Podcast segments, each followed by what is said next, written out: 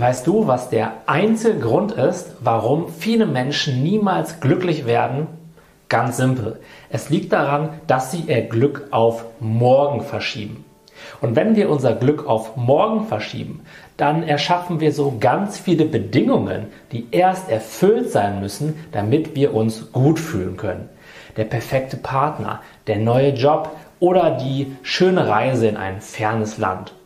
Aber was wäre, wenn wir in der Zeit, wo das noch nicht passiert ist, trotzdem zufrieden und glücklich sein könnten, auch wenn es dafür eigentlich gar keinen Grund gibt. Denn das ist es doch, was wir am Ende alle wollen. Bedingungslos glücklich zu sein, anstatt uns das ganze Leben abrackern zu müssen, um irgendwann einmal vielleicht zufrieden und glücklich zu sein.